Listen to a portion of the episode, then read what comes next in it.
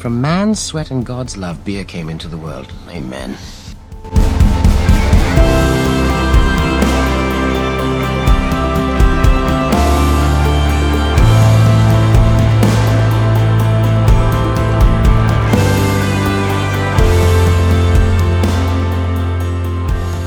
Welcome back to the Go to Hell podcast. Strong opinions weekly held about Christianity, church, and beer. I'm your host, Tim Curley, and I'm joined by my co host, Colton Pierce. Colton, how is it going? It's going good.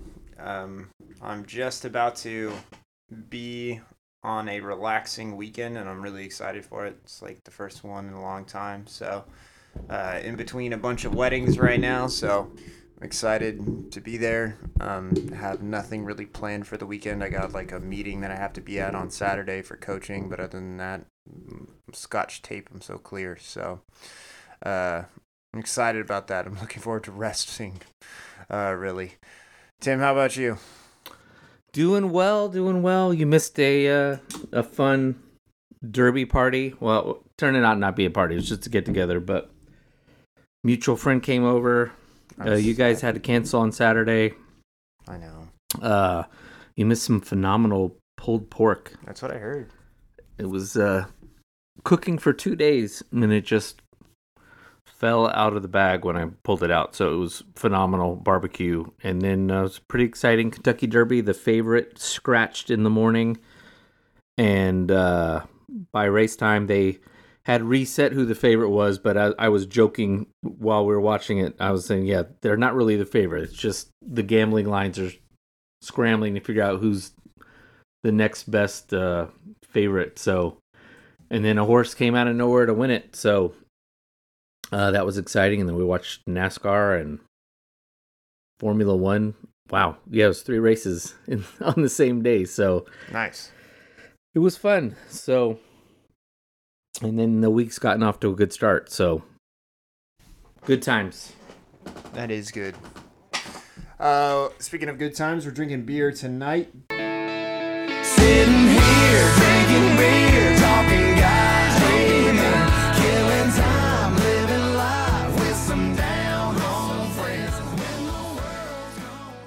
from Good Times Brewing. Um, we're drinking. Oh, uh, champagne. uh, no, uh, we're drinking a special brew from Stone Brewing Company. Uh, Tim smelling the cork. Uh, it's called Enjoy After. April 20th, 2017. and the look on Tim's face is saying this is going to be a dud. Um, I'll read the bottle, or maybe Tim will read the bottle um, to let you know a little bit more about it. Are you wanting that much head? No, I poured it slow and it's still. Oh, sure. it Gets to taste it, and I don't get a try.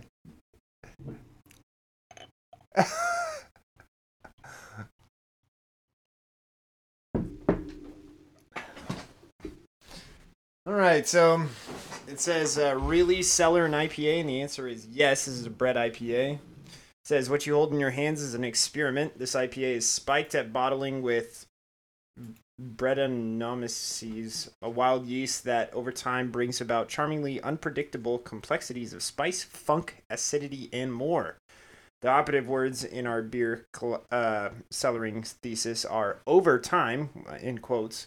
For those of you who are impatient or like to experiment, the earliest we recommend sampling this beer is uh, April 20th in 2016. Uh, the beer won't be fully carbonated until that date. Ideally, you'll want to cellar the beer up to or beyond the enjoy after date to help it reach its full evolutionary potential. At that point, some facets of the Brett characteristics will have mellowed, while others will have become more profound. It all matures into a fascinating and delicious culmination. Individual results will vary, and that's both the beauty and the intent behind this beer. So, uh, eh, basically, we have wine beer here. It's actually pretty tasty, but yeah, it tastes like beer that the monks would have made, uh, an IPA uh, monks would have made 500 years ago.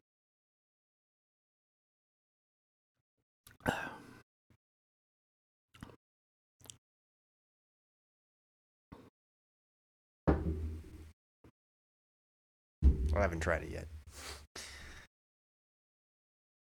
smells like apple cider.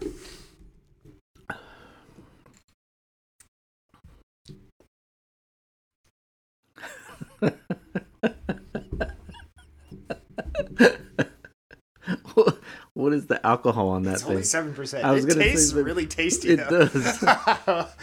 That's delightful. That's uh, trouble in a bottle.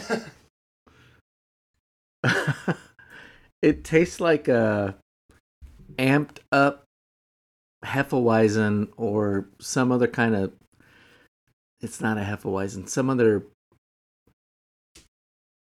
I'm just really glad it's expensive, so that way I don't buy a bunch of it. Belgian. yeah, it tastes like a Belgian summer beer. I mean, truly, it's got it's fruity on the front, but it's also got spice. I mean, it truly does taste like something Belgian monks would have made. It's really tasty. Highly recommend. You have to be on like Stone's like email list, but it's really tasty. We're enjoying it uh, six years after the recommended uh, date of consumption. Well, it will enjoy after. So, beer tasted, tested. What are we talking about tonight, Tim? Any cleanups on any aisles? Any hot topics? No cleanups or hot topics that I'm aware of. I think we've just got two major topics we're going to try to delve into, and depending on how long we talk about them, it'll end up being one or two episodes. I don't think we're going to spend that much time on both, but then again, you and I are really good at going on tangents and whatnot, so right, we'll we just sit back and see. We'll enjoy the beer So and enjoy the let's company. do. Let's do topic number one, which is it's we're going to talk about Christian contemporary Christian music, and it's going to involve, I think, several items because the problem with the we're going to talk about some criticisms about it, and I think some of the things that are unfair because in some ways the music gets conflated and then two there and I'll explain that what I mean by that. And then uh our opinions about Christian contemporary music ourselves but just in terms of aesthetic opinions but not necessarily theological ones. But we'll start with the theological criticism of them. I'm going to read from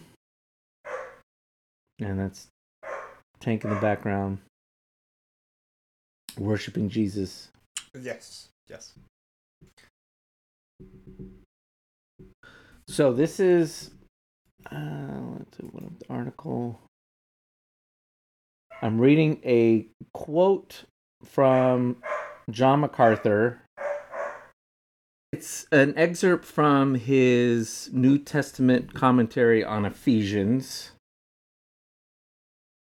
I don't know what context this is being brought up. Oh, it's in context of Ephesians 5:19.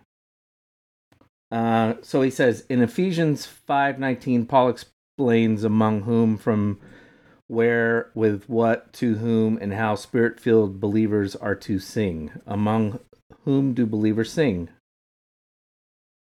The primary audience for our singing is to be fellow believers, one another. Throughout Scripture, the singing of God's people is shown to be within the fellowship of believers. No music in the Bible is ever characterized as being or intended to be evangelistic. God may use the gospel content set to music to bring the truth to the lost and thus lead himself lead them to himself. Since the message is so powerful, the open heart may receive it even though it comes with a melody. That is not the intent of music when emotions are played on without a clear or complete presentation of God's truth to the mind.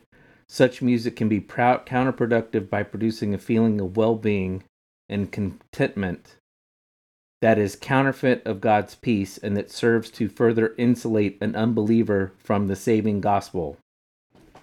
It should be noted that many contemporary entertainers who think they are using rock style music to evangelize the lost are often doing nothing more than contributing to the weakening of the church. Evangelizing with contemporary music has many serious flaws. It tends to create pride in the musicians rather than humility. It makes the gospel a matter of entertainment when there is not one thing in it that is all entertaining. It makes the public proclaimers of Christianity those who are popular and talented in the world's eyes rather than those who are godly and gifted teachers of God's truth. In using the wor- world's genres of music, it blurs the gap between worldly satanic values and divine ones. It tends to deny the power of the gospel and the sovereign saving work of the Holy Spirit. It creates a wide generation gap in the church, thus contributing to the disunity and lack of intimacy in the fellowship of all believers. It leads to the propagation of bad or weak theology and drags the name of the Lord down to the level of the world. The music of the gospel is certainly not a legitimate means for making money or seeking fame, and it must never be allowed to cheap, cheapen what is priceless or trivialize what is profound.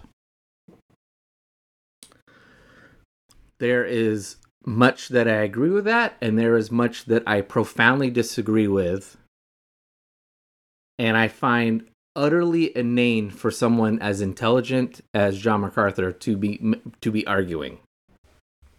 And so those are that's my initial response to that. What's yours? Um, I think he goes on the wrong track. That's just more kind of the weird part about it. That, that's exactly what Yeah. what I mean. Yeah, it's just like, oh, like I think that the discussion needs to be had about worship music and its place and those types of things. Uh, but he went a a weird route. That He just- went off on a non sequitur. Yeah, and it was like that's like you're not acknowledging other things almost. Like I don't know.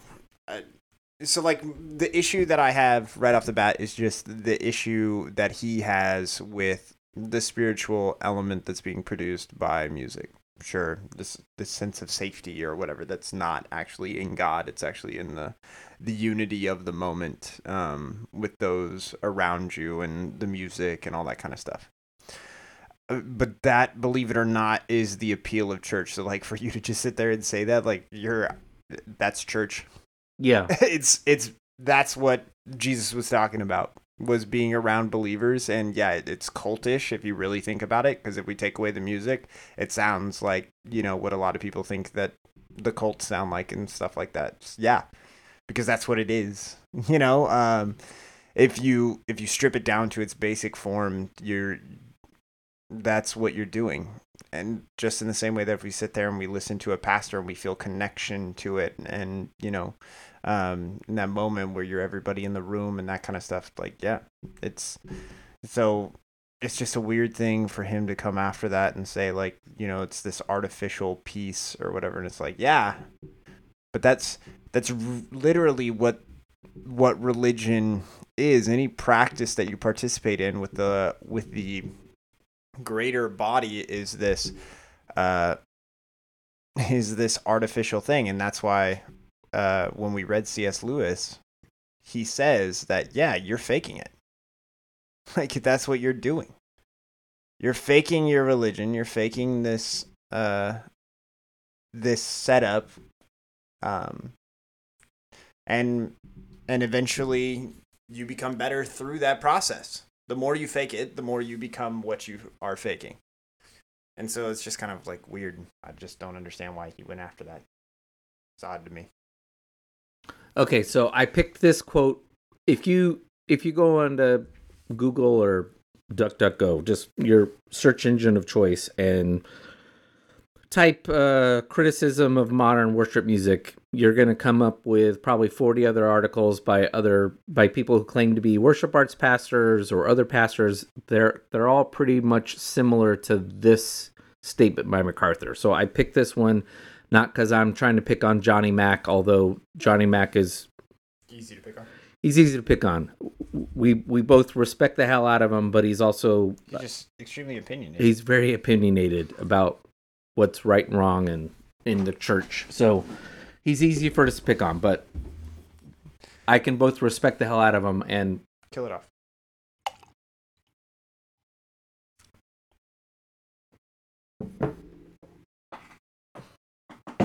uh, and criticize him. and criticize him. So Actually, you can do that with anybody, just so we're clear. That's very true. but if you're listening to this and you like John MacArthur, it's not because we're enemies of John MacArthur and he's just terrible. No, no. No.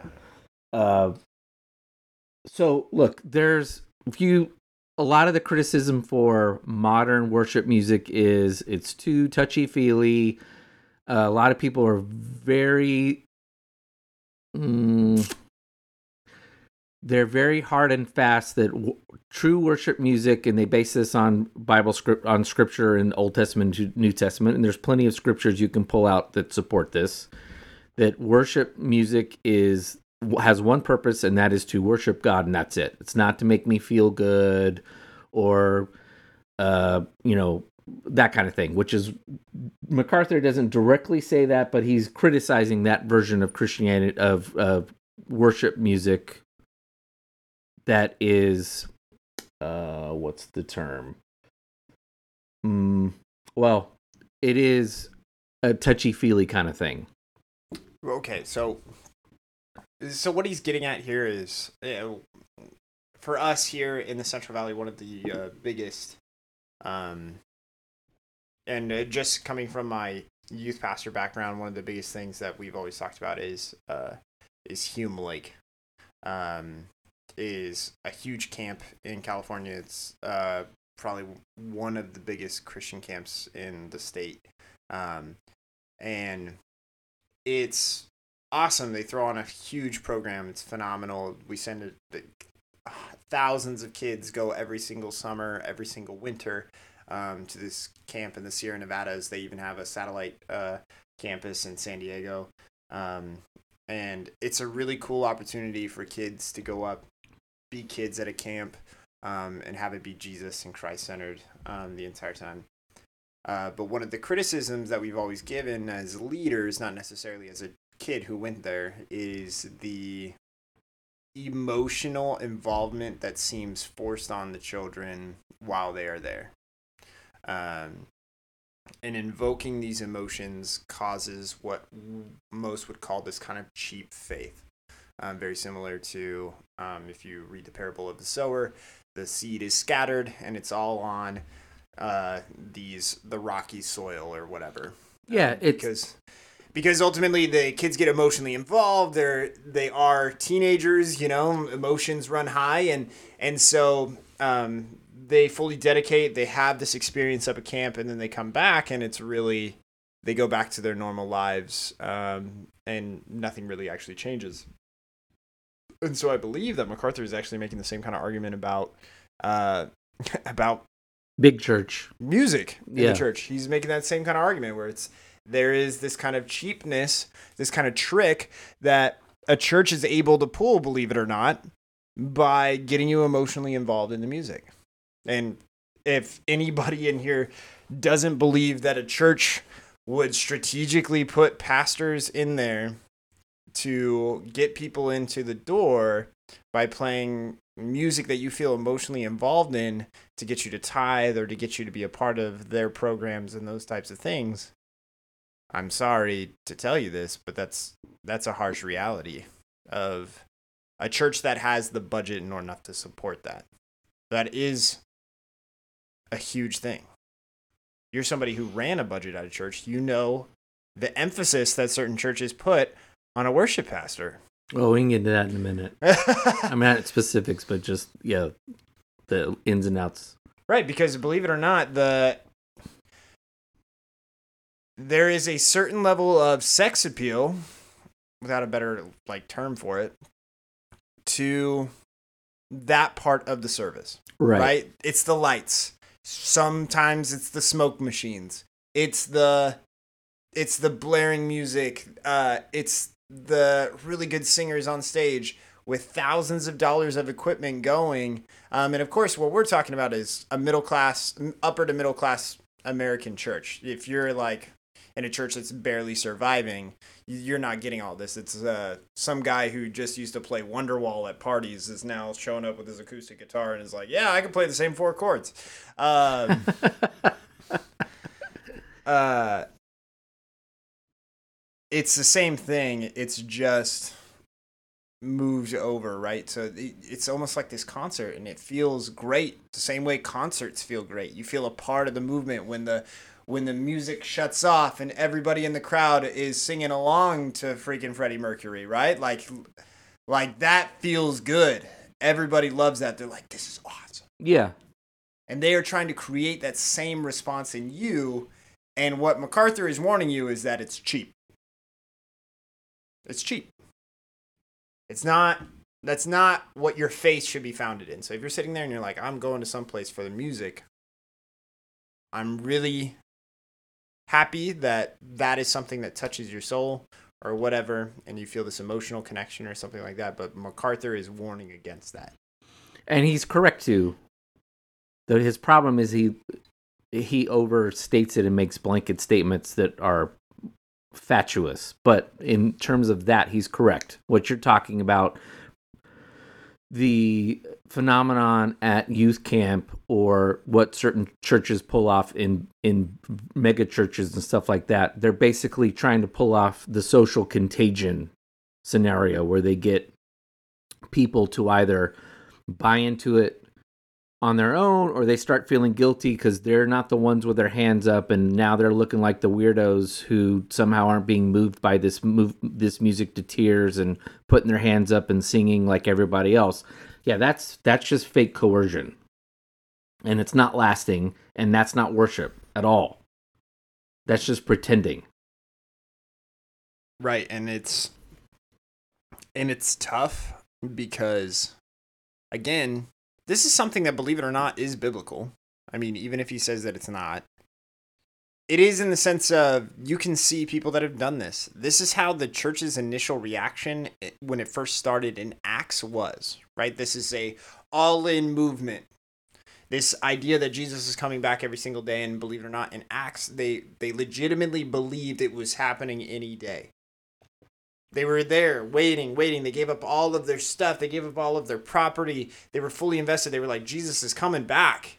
So yeah, I'll give it all away right now. Yeah, we well we talked about that. That was one of the the questions in existential questions that we dealt with, I believe. Of would what how different would your life be if you thought God was Jesus was coming back tomorrow? Yeah, because none of us really actually believe it. Well, because we've had two thousand years where he hasn't come back, and so it's much less likely for us to believe it. Where when when he says when he's leaving that he's going to come back, they're like, well, he's, he must be speaking directly to me. That he's coming back for this generation, which is there's nothing irrational about that at all. So of course, when we read the church in Acts, where they're like, yeah, we're going to live communally, and everything you make, you put in, throw into the pot, and it's it's like Christian communism, where to each each's needs, and we're caring for one another, and we're even caring for those outside of the. Yeah, when you think Jesus is coming back, and this is we're building the kingdom. I'm sorry, human nature being fallen, even those of us who are Christians, after about two thousand years, like, eh, Right, and and we have the hindsight of revelate of other verses where where we're reminded where Jesus says, "You don't really know the time and the place."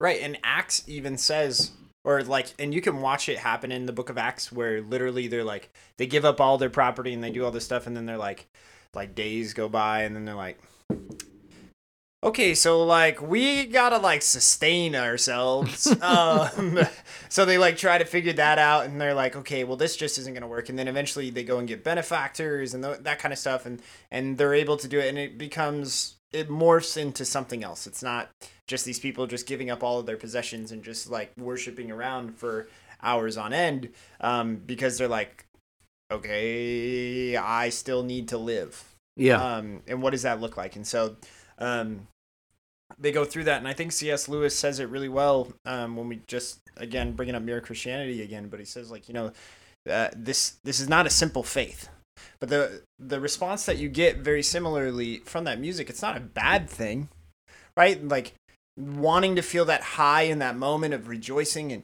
and feeling God's presence in in that situation where you feel emotionally attached um, to this being and you feel that unison or whatever that's very similar like i said to that of those people in acts where they were sitting there and they were like i'm giving it all up because this is how i feel like it's going to be. This is coming. This is here. But then when you step away there's a practicality that now has to be involved with your faith. And so, um, if you're just sitting there constantly trying to achieve that high, um, I'm sorry. I think that like what Lewis was talking about is that you have made your faith very simple, a lot more simple than it should be. Um, to where this is something that you, um, need to understand is that we are supposed to grow and we're supposed to develop and we're supposed to learn. And what happens with, um, with this kind of cheapness that kind of comes through worship, uh, you're not, and just looking for that, it, it doesn't help you grow, um, and, and developing and realize the reality of the faith that we live in. And I mean, like, I wasn't even expecting to talk about this with the with music, but I mean, I think that it's a valid point. I think that MacArthur makes a good point. He starts off correct. Yeah, Um. Well, we'll get to where he goes off the rails because I, I, I do want, I do want to stay on where he's correct. We've where he is correct is too much Christian. Well, I do want to have I do want to have this little discussion, and then we'll go where I was taking this. I think one of the problems Christianity is facing right now is there's conflating worship music with just Christian music. And I do think that there's a problem with that. I think church music and church should be praise worship praise music and it should be for the right reasons of getting people there. But I don't necessarily where where I where one of the areas where I disagree with MacArthur and and those who are really hard heavy into criticizing modern Christian music is um I think there's a place for music that's not all just worship worship God this this king and all that on in other days of your life when you're not at church. Whereas they they view Christian music should only be praise music and it should only be to the glory of God and I disagree with that. And we can get into why I disagree with that later I mean, or we can d- deal with it now. I go to. I mean, we're just talking about previous episodes. I always go back to Chariots of Fire. When I run, I feel His presence. It's this idea of we can worship God in so many other ways than singing. I, this voice of mine was not made for vocals. Well, I don't even mean us singing. I mean listening to music that we find that we find inspirational or something. But again, it's not just praising God. Uh, I'll I'll use U2 as an example. It's a great example. And uh, we probably should have prepped for this with our show. Maybe I'll drop it in the show notes, and may, or maybe we'll do a follow up to this What, do you, episode. what song you want? Oh, no, Well, you I'm want- just- no. You want the interview with Bono? There's an interview with Bono. Uh, Bono with his name escapes me. It's done through the facilitation of uh, Fuller Seminary, and they are talking about the Psalms. And Bono's very critical of Christian music, but he's cr- critical of it from a completely different standpoint than MacArthur is. He's critical of it because he doesn't find a lot of it very genuine. This is the interview where he's with the guy from the message. Correct. like, He's with the gentleman who wrote the message. Patton, isn't it P? It starts with a P, I think. Uh, we'll put the link in the bio. It's a it's a pretty simple. There's a series of videos on YouTube. They're all phenomenal. Yeah, and they're all at the guy who wrote the message. But there's a particular there's a particular v- video where they get into the Psalms and Bono because I think Bono was talking about how it was his redoing of the Psalms that really spoke to him. right, but Bono acknowledged that one of the big pushes from Bono was that like because this is this idea, but I mean, ooh, so when you study music, musical history, and I've only taken two musical history classes, so don't I'm not an expert on the subject. But you look back on time of music, and what, and it's just so funny when people are like, "This is worship." It, no, like this is not what the Bible had intended. Like again, there we know music to have this this meter and this and this and these rules that are applied to music today because of actually what happened in the late medieval period and eventually through uh, the Renaissance, and there became lots of other music that was produced through that, and music has then applied to those rules for the rest of time Right. From that point. So we really don't have a great understanding of what music was before then, but if you ever go somewhere where they're doing like a reenactment or something, we have guesses and it's not pleasant. Like it's not you would sit there and you'd be like, "What the heck?" Like this is music. Um like if you listen to old ancient Gregorian chants because that was like one of the most ancient forms of music where there was uh singing. This is the church singing initially Yeah. and it's just church boys or Or old, men. or old men Chanting. chanting. Yeah. Um, go watch a uh, freaking uh, Monty Python and the Search for the Holy Yeah. Grail, where they were like whacking each other in the face with the planks. um, it very similar, and I mean, like, there's there's nice stuff in there, but if you go further back, you'll notice that it's really it's not great. But we know that you know uh, that David played the harp. We know a lot of these types of things. Um, and so there is some sort of musical quality, and David is believed to have written a lot of the Psalms. But you look at the Psalms, and they're not. They're not God. You are good. You are good. You are good. A lot It's- of them are. I would say the majority of let them Let me are. cut off the head of my enemy. Like Well, and then there's not only in Psalm, but there's in Lamentations. There Yeah, are songs laments. of lam- laments, and again, and that's what Bono is criticizing of. right. of And he talks about the laments. man. he talks about the laments of, and this is where MacArthur, I think, gets way over his skis and gets too absolutist, which a good Calvinist does. Is he's like, no, they can only be good Christian music can only be worshiping J- King Jesus and worshiping in his throne, and anything else is just useless. Tank, no. Sit down. And I disagree with him. Now, I agree that if everything is all I feel sorry for myself or too many lamentations just turn into self pity and navel gazing, and that's not helpful either. But you and I, you and I have had numerous discussions off air with friends in m- multiple settings about how some of the most Christian music we find is you is the lyrics in U2, which are literally taken from the Bible. Yeah, in some cases. Yeah, I uh Yeah, so I mean, the hard part with this is when it comes to worship music and especially what's played on a Sunday in particular, and I'm going to talk about Sundays we haven't even gotten to Spirit or Caleb or whatever it's called in your section of the woods. The issue that I have with what's played on Sunday morning is again, you have to acknowledge that yeah, church is still a facade. It- and I'm talking about the big church, um, it's a facade. Uh, and you are a you are a customer that they are trying to pull in.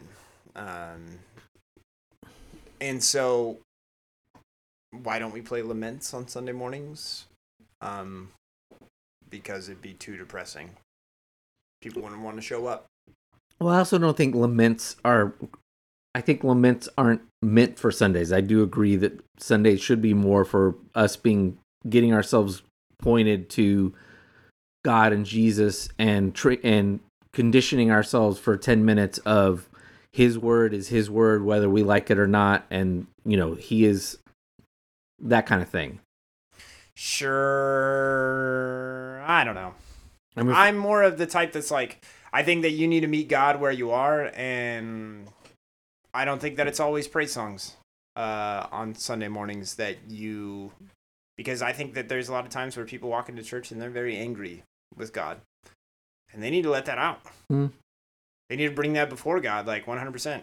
Uh, I think that it's it's healthy for you to sit there and and and say those things. Um, and I and not that we need that in well and i'm but that's also again that whole product of what we are used to and what church is in the morning uh, on sunday mornings because again they're trying to believe it or not they're selling you a product you're a customer and this is the product that they are serving you they want you to buy it and i know that seems super cynical to say but it, that's that's what it is. I I don't know how to describe it other than that. Is why is it that Bethel and uh, Hillsong songs are the only songs that are sung on Sunday mornings across the United States?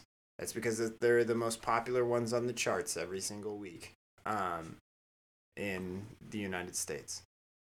They're they're pop songs. They make you feel spiritually uplifted, whatever. And when you feel that it, you feel a part of the the body, and there it is. If they sang those songs, you wouldn't want to be a part of the church. You'd be like, "This is depressing," and you may not necessarily relate, but somebody does. Yeah. And that's not necessarily what church is supposed to be, but also this breeds into the whole idea of, and maybe we need to spend a podcast on this, where, uh, and maybe we have talked about it a couple times, but maybe not in depth enough, where Americans believe that happiness and joy should be the only thing that we see. Not depressing, sad things. Harsh reality. People want to escape reality, and that's actually what church does for you on a Sunday morning. You get to escape your bit of reality. You get to become a part of the, the body of Christ or whatever. You get to sing these songs of joy and praise. And you get to forget about life for a moment, and that's totally fine. Listen, It's therapeutic. I I read fantasy books for that exact idea of just like I don't need reality. Right. So it's not it's not far fetched to sit there and say again I'm a patron of uh, fantasy authors just in the same way that a lot of you are patrons of of churches. Yeah. Yeah, I think I, and it's not to say that it's wrong. I'm just saying it's not what is originally biblical. So like any argument about what is biblically accurate, there's nothing that's technically biblically biblically accurate about anything that we do today in the in the modern day church. I, if you don't sing at all in the modern day church, that's probably the most biblical. That's where MacArthur gets over skis is he implies there's some sort of ground zero that we all need to go back to and he's not clear about it but it's very clear he's not clear what that is well he's not clear what it is. I know what it is because i've spent time in his church so i know what he thinks ground zero is and what he thinks ground zero is is the most nonsensical ground zero you it, it's it's it's just as wrong quote unquote as he wants to lay it out to be as contemporary music the music that he thinks is ground zero it was contemporary a century and a half ago. He just somehow thinks you know that's the end all be all. Yeah, I mean, so let me explain for people sitting around what is it? What do you mean by it? You go to john macarthur church it has a choir with a lot of people in it and a choir director and they are all singing from an old-timey hymnal singing what are f- phenomenal songs in a hymnal but that are written 100 200 maybe 300 years ago. And they are all sung by a choir with maybe a little bit of music uh, instrumentation. And that's what he thinks is somehow biblical. When it's not it's as it's a style that came out at some point within the last couple hundred years and stuck yeah. I think that there are merits to uh, some of the old hymns. There's still merits to songs that are, I, I'm not going to throw the baby out with the bathwater. no i'm not saying to throw out the baby out no, with no, the bathwater. no, no, no. bathwater. I'm I'm giving a I'm giving a like my opinion on it of music that's created today, where I'm saying it does, but I mean like it's the same with any music, any musical genre. Is there's a lot of crap out there. Sure. There's a lot of crap in the music industry. And there are gems that can be found. And so go and find those pockets of gems of lyrical pieces that are that are well done. Um that are phenomenal. Um even I I went to Hume Lake couple years ago and I listened to a Christian song. I don't listen to the Christian radio and we'll get into that in a minute. Um but I heard a I heard a Christian song while we were there, and they sang it for pretty much every single service, and I was excited every single time that that song came on because I was like, this one's good. I was like, this one's good. I feel this one. Um, and yeah, I remember, and it wasn't even like again, it's not about that necessarily emotional attachment, but the lyrics and the things that it was speaking about was just like, mm, I feel that right? Like that's it's one of those moments where when you listen to what we're talking about with U2, and you you know I still haven't found what I'm looking for, and you're like, mm, I feel that one by U2. You're like, Yeah. mm, that one hits home. You know, uh, those are those are the things. Streets of No Name. You know, like those are the things that you take with you, where you're just like those lyrics speak to you, the music speaks to you, and you get it. Again, I'm not not acknowledging that that doesn't exist and that can definitely happen with christian music today but again it does feel like you have to go through a lot more crap um today nowadays um and what's crazy is that there are people out there there are plenty of people out there in the in the music industry and people that are a part of worship ministries that view what we say is crap as gold. They are like, this is awesome. And so I don't want to discredit your opinion necessarily. I'm just saying that I think that MacArthur has a right to criticize and say that there are those out there that are very cheap. You, your pop songs.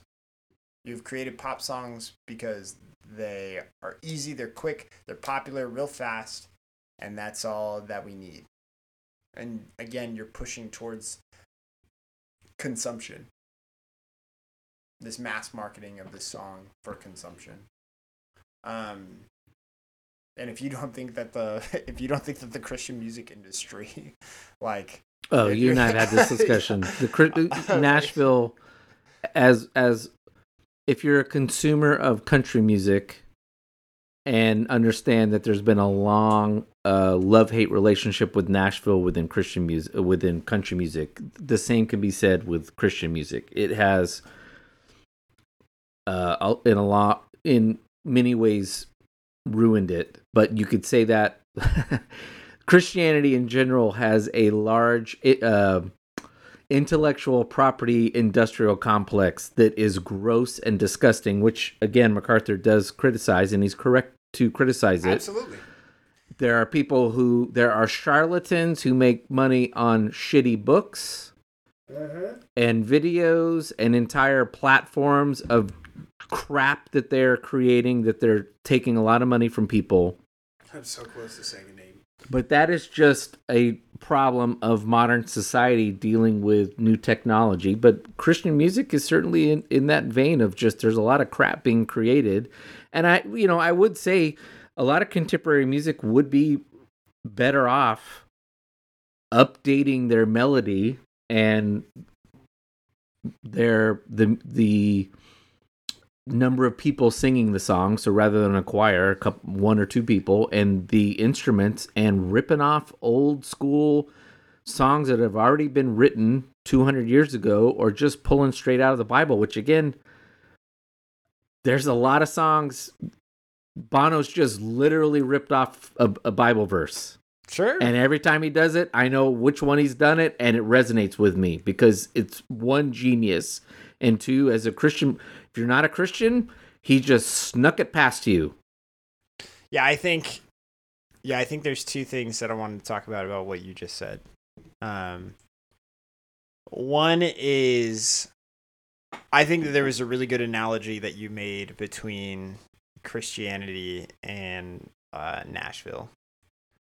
Um, where again, you kind of have these oldies where it's like you know it's it's the Opry or nothing, um, kind of idea, and and you have to sit there and you have to say, well, that's it, that just doesn't work. And so if you're saying it's the Opry or nothing, if you are making this analogy back to the church, you're the people that are like it's the hymns or nothing. Yeah. it's the hymnal or nothing. Eh, You know, music just ain't what it what it used to be. Um, that's not helpful. That's not good either. Um, music can evolve and it can be beautiful um, and amazing and be just as spiritually invoking. Um, I kind of got uh, an awesome opportunity to grow up in the late 90s uh, to early thousands and get to experience, um, especially with my dad being a youth pastor, all of the really cool music that was actually coming out where people would write occasional songs on their on their pop punk playlists or on their uh, albums that they were creating where they were able to come up with songs that again use verses and and show their faith um, through that.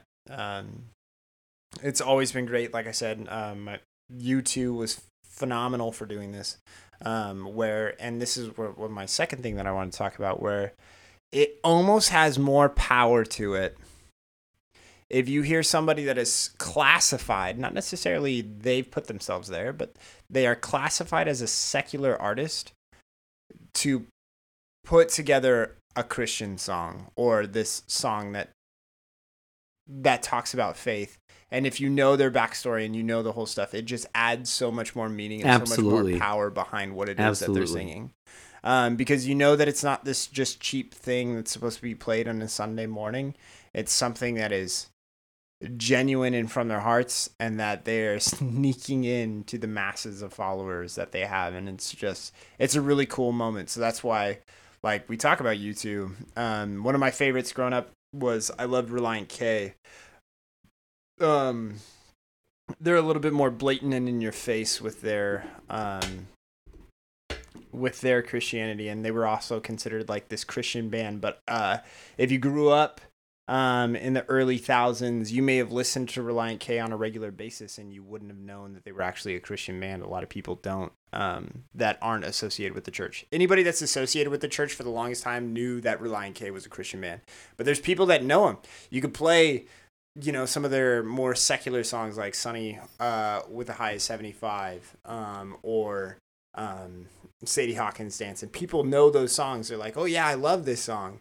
And it's like, that's really funny um, and you ask them if they've listened to other things. They're like, "Oh yeah, I listened to this one and this one." It's like, sweet. Did you know that those are Christian songs? Yeah. Um, and it's just a really fun conversation to have with those people. And you're just like, yeah, um, Jars of Clay started that way. Jars of Yeah, Clay just Jars started as just phenomenal. a band. The, I saw Jars of Clay. I saw Jars of Clay when their uh, debut album came out. I got to go up and see them with a friend of mine up in Santa Barbara, uh, and it, they were being played on K Rock, which is this iconic radio station in Los Angeles that broke everyone from like uh, Van Halen to uh, No Doubt, you name it. They broke. They they were the ones that played them on the radio first, and they had Jars of Clay playing for like three four months. Yeah. and no one knew that Flood was this, by this Christian band because they weren't advertising themselves as a Christian band. It was just a couple guys who were Christians playing that way. right.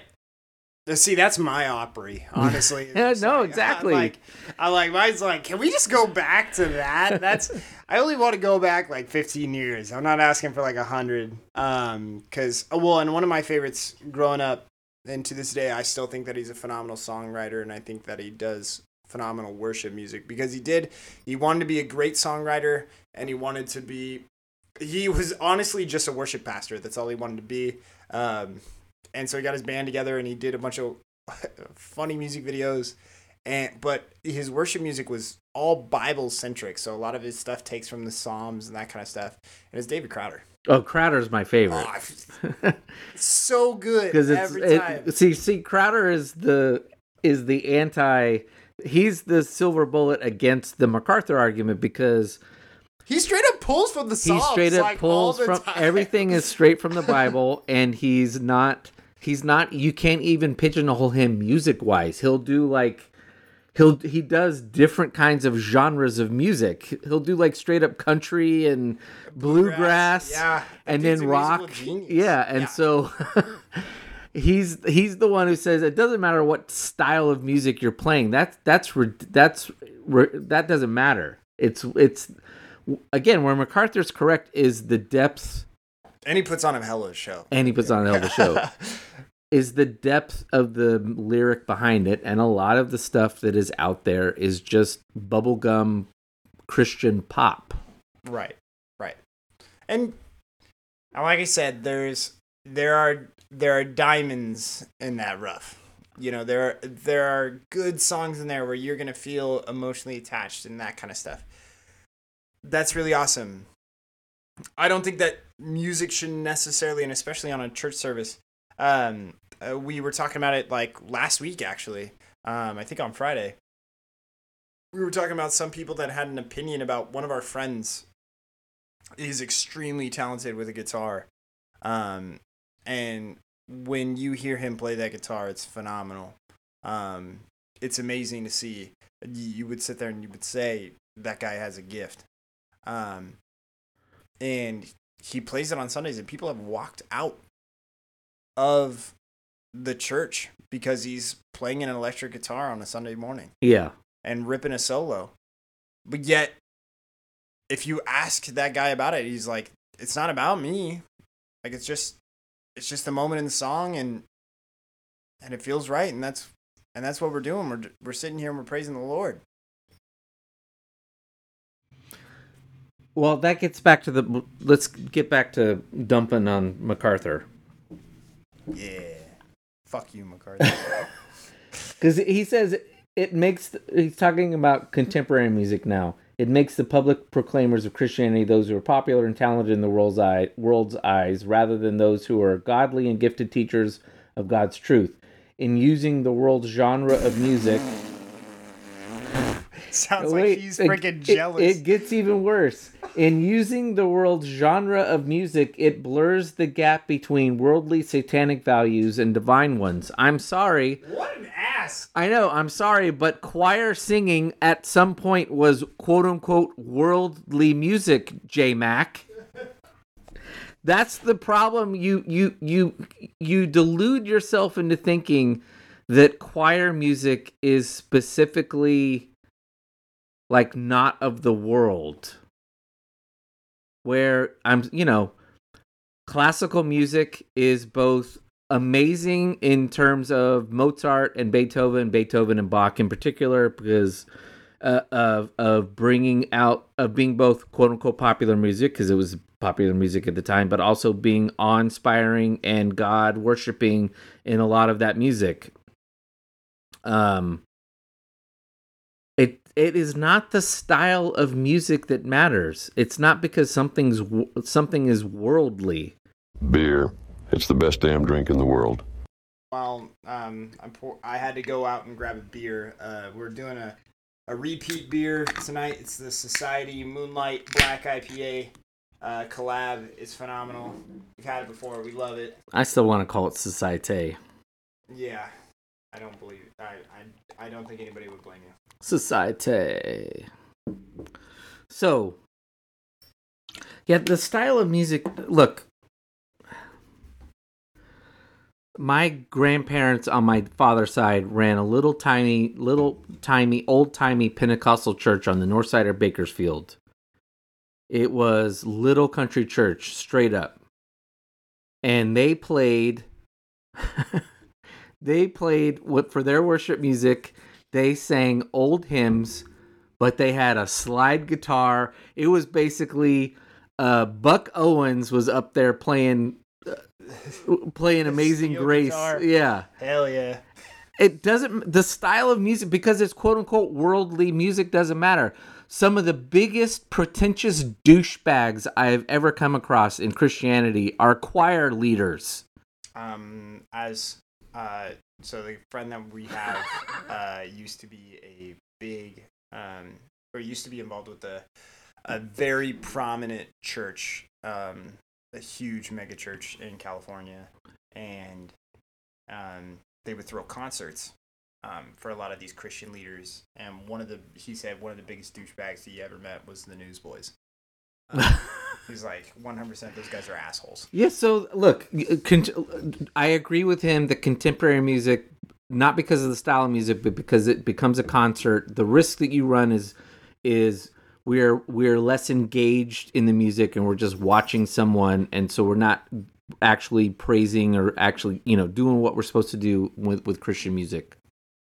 But again, that can happen with uh with hymns or with a choir singing. People can get just as over their skis into thinking they're what they're the the reason why people are tuning in and singing along in their hymnal or whatever. And so that's not the point. The point is it's just people being people and doing the wrong thing.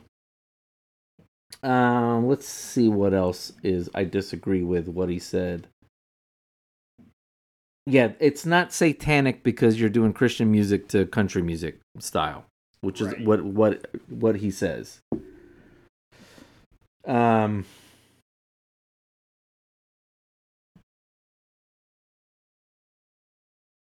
He does, you know, when he says it leads to the propagation of bad or weak theology and drags the, nor- the Lord, the name of the Lord, down to the level of the world. Yeah, I, I totally get that, but we've we've addressed that. That's just a weakness in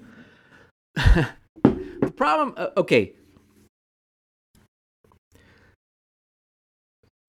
the problem with John MacArthur and John MacArthur types is their understanding of the music they enjoy has has been well before they came on the scene as a pastor and well before frankly his daddy and his granddaddy became pastors the music that they see as canon weeded out all of the garbage that didn't make it into a hymnal Yeah. he acts as if there was this moment in history from about I don't know 1720 until the 1800s where everyone's just ripping off gems that somehow made it into a 400 page hymnal and that's all that got existed when I'm sure there was just as much superficial crap that people were singing in churches Right. that eventually got weeded out as like yeah it's not really what is the best stuff Yeah, exactly. and if you judge the 20th century and the 21st century 200 years from now and collect the best of the best, you're going to find that it is probably is up there with what we what one would read out of a hymnal page 400. Yeah. I mean, uh, you you cited Bethel and Hillsong. There's a lot of crap both of those bands put out. There's a lot of gems. Anytime I hear Oceans being played, I love Oceans. It's a good one. Um,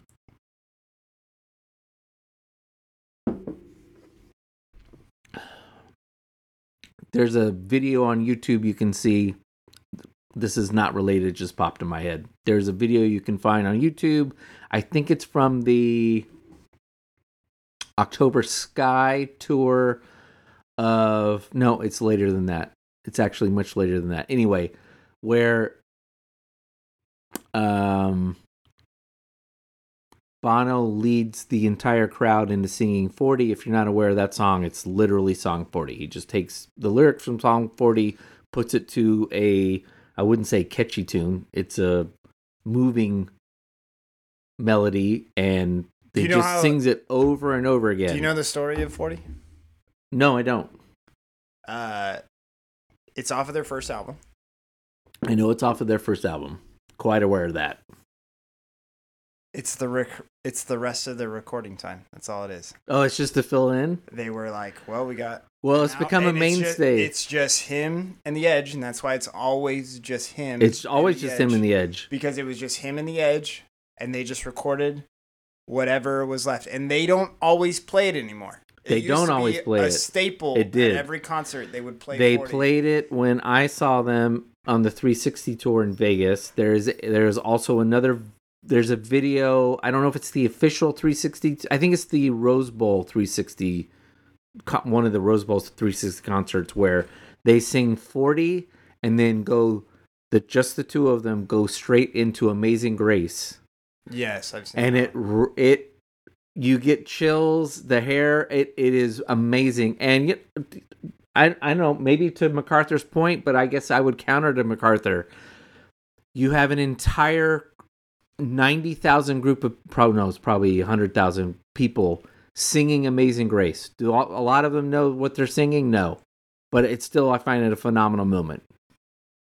And speaking of "Amazing Grace," it is not what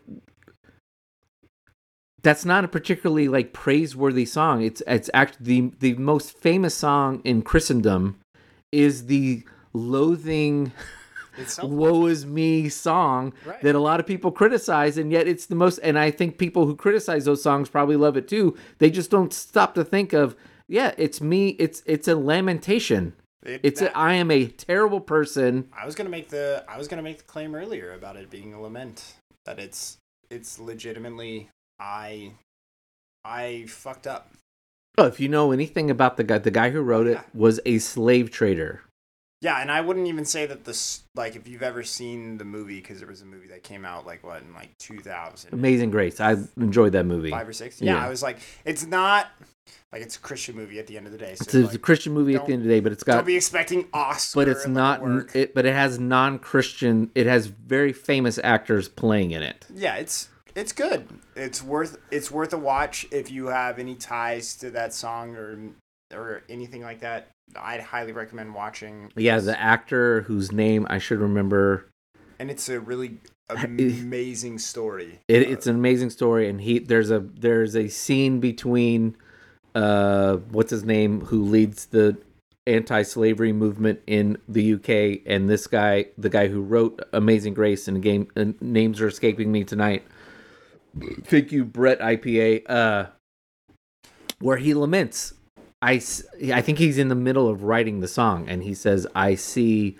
all of these dead people in my dreams and my i can't that they don't ever go away. Yeah, and that's what he's seeing as he's writing this is he is dealing with the unbelievable fact that he's being forgiven for what he sees as unforgivable sins. Yeah. And then there was another one. Uh, wasn't there another movie about the guy who uh, survived like the Chicago fires? Is like, um, yeah Oh, what's that? Him. Um.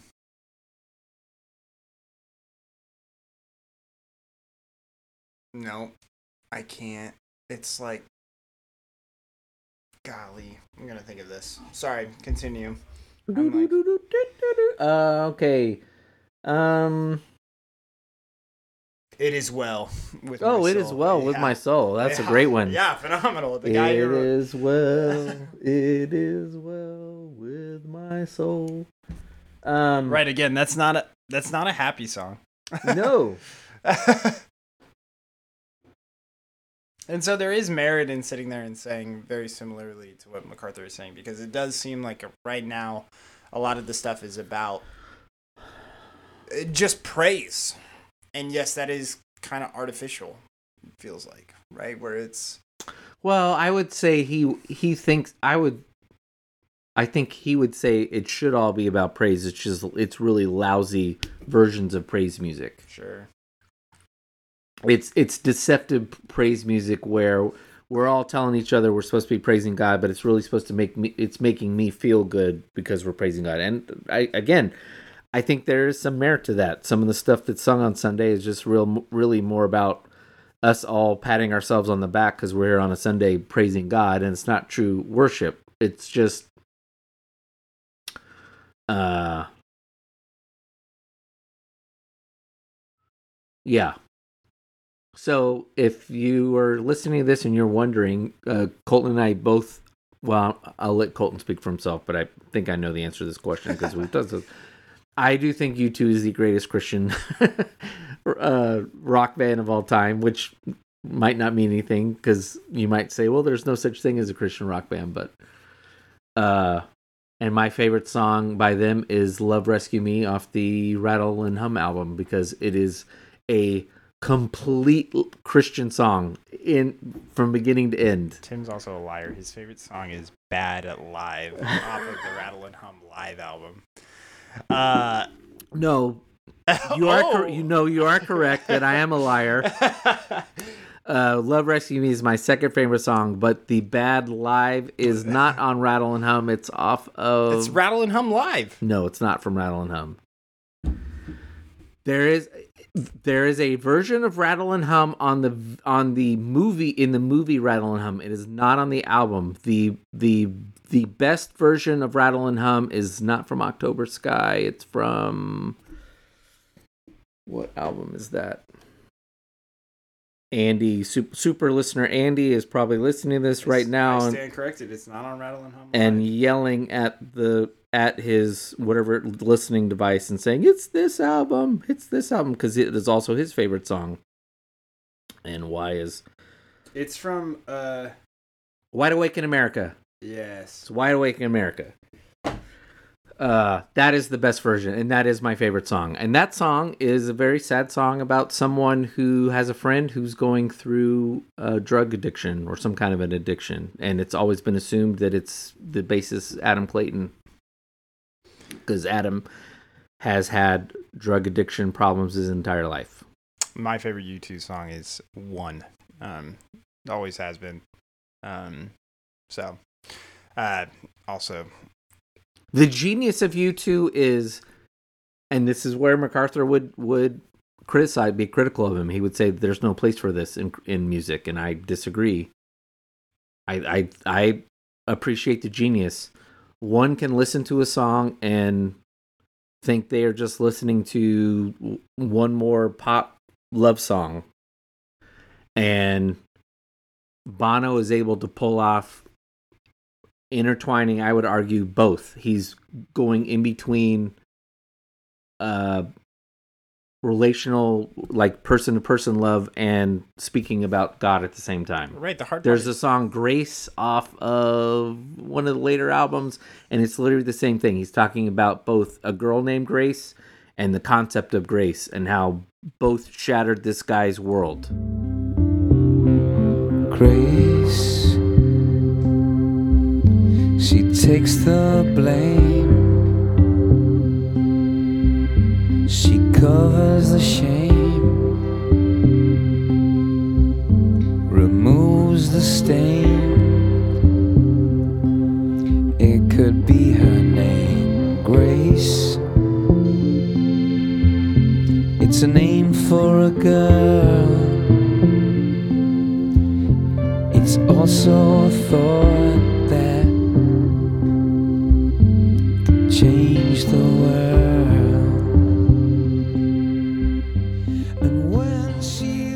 it's amazing And I mean, like, this is the importance of context. Where if you know Bono's backstory, you know the band's backstory. Even if you went to something a little bit more political that they've made, right? yeah If you listen to Sunday Bloody Sunday and you know what that means, and you listen to that story, it means so much more to them, right? Than if somebody were to write it from. I, we have a Sunday Bloody Sunday in the United States, um, and Bono wasn't talking about that one. If you're thinking that he was, he does make reference to Martin Luther King in some of his lives. yeah but he's talking about the irish But he's talking about the Irish one. Um, and so understanding that gives you complete context, and you're like, wow, this means something. Again, these guys were Bono and U2 were a band that was out there. It you have to view them in the same way that you may view Rage Against the Machine or some of these other bands that are, uh, you know, uh, uh, Public Enemy, right? Like this is that kind of idea where it is. We're out here to send a message yeah everything that we write has a message to it and one of the messages that bono has preached over and over and over again is the message of love and hope and where he references a lot of that from is from jesus christ um, and so there are people that hold strongly to those lyrics and they don't know necessarily what they mean but they feel them in their soul and they're like yes this is what we need but yet they don't even know that what they're siding with is the mission and vision that has been cast by jesus christ Yeah, and I think that's why you and I, and I'm going to speak for super listener Andy. That's why we love them. Oh, Is Andy's gonna be pissed if he listens to this. we're speaking for him. is if you U2 is very accessible if you put no work into it. They put they put together catchy lyrics and catchy tunes on a superficial level. But if you do some digging and understand who they are or if you're a Christian and you know you're an insider in the the joke so to speak, there's there are layers upon layers upon layers in the music and that's why you know maybe incorrectly but i don't think so. You and i appreciate that more than the standard you know Kari Jobe song who that's fine if you listen to that when you're getting like my wife listens to uh, christian radio christian music every morning when she goes when she gets up when she goes to work. She finds a lot out of it. That's fine. I'm not i stay out of my way to say oh that music sucks. It's just just bubblegum. If if it speaks to you that's fine but i much more appreciate the stuff that you have to dig down that's got a lot of profoundness if you and it, I, understandably you have to know your bible in a lot of instances where you get what bono's referencing Yes. and the older I get, the more the more I appreciate how Bono really knows his Bible and is pulling out things that you wouldn't think would work in a song that he pulls out and puts into a song that just drops out of nowhere. Even if it's not like he's telling a message, just like, oh, that's a really great passage from this bit of scripture, and I'm going to drop it in. And if you know it, you're like, oh, that's pretty clever.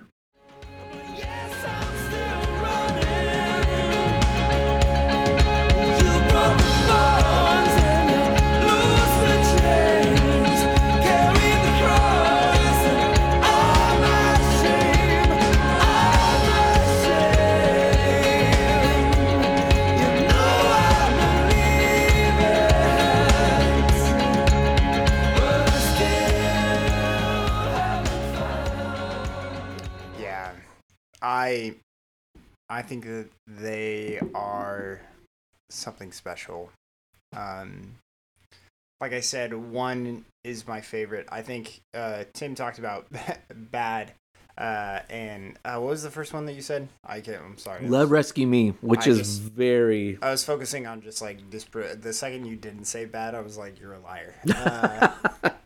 Uh, um, I say that a close second. It's actually a sleeper pick. Um, but I say it's a sleeper pick. But they do have a residency in uh, Las Vegas based off of the reunion of this tour, and it's off of the Zooropa album. Yes, that's all they're doing.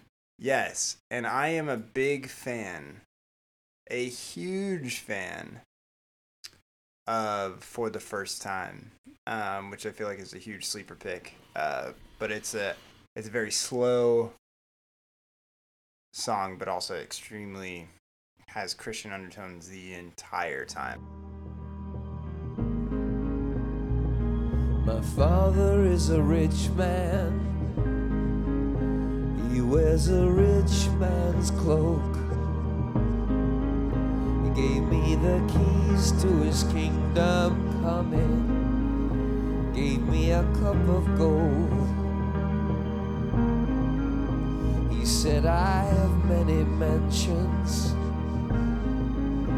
And there are many rooms to see. But I left by the back door and I threw away the key. And I threw away the key. I actually used it for an anti-bully uh, video uh, that I had to make for our ASB program um, when I was in high school, and it blew up at our school. Like everybody was like putting it on stuff um, and that kind of stuff, and nobody knew at all like about what the message was behind it. But they were just like, "Damn, this song's like good." Like it's, and I was like, "Yeah, it is." Um, and I didn't say anything, but I got away with it, I guess. So And that was what song? uh the for the first time Oh, for the yeah. yeah it's super slow for anybody that It is. to but it, it's classic bono of just it where he just kind of works into it it's uh, it, uh it's very similar to um It's not. It's not where the streets have no name. It's um. It's with or without you. Um, as far as the way the music progresses, is that it it slowly builds and then dies down. With or without you, phenomenal. Another great song that has meanings behind it as well. So Yeah, the uh, the lyric from it's just the U2 podcast. Of this. uh, that's fine. Maybe our ratings will finally go up. maybe freaking uh, maybe freaking uh, uh, Gilbert will be able to make it through this. Uh, yeah, Be like, oh yeah, uh, yeah. So the lyric from "Love Rescue Me," there's two parts of it that kill me. It's and they're the first part's straight out of the Bible. Yeah, uh, yea, though I walk in the valley of the shadow, yet I fear no evil. I have cursed, the, cursed thy rod and staff; they no longer comfort me. Love, rescue me. And then the song ends with, "I've conquered my past. The future is here at last. I stand at the entrance of a new world I can see. The ruins to the right of me will soon have lost sight of me. Love, rescue me."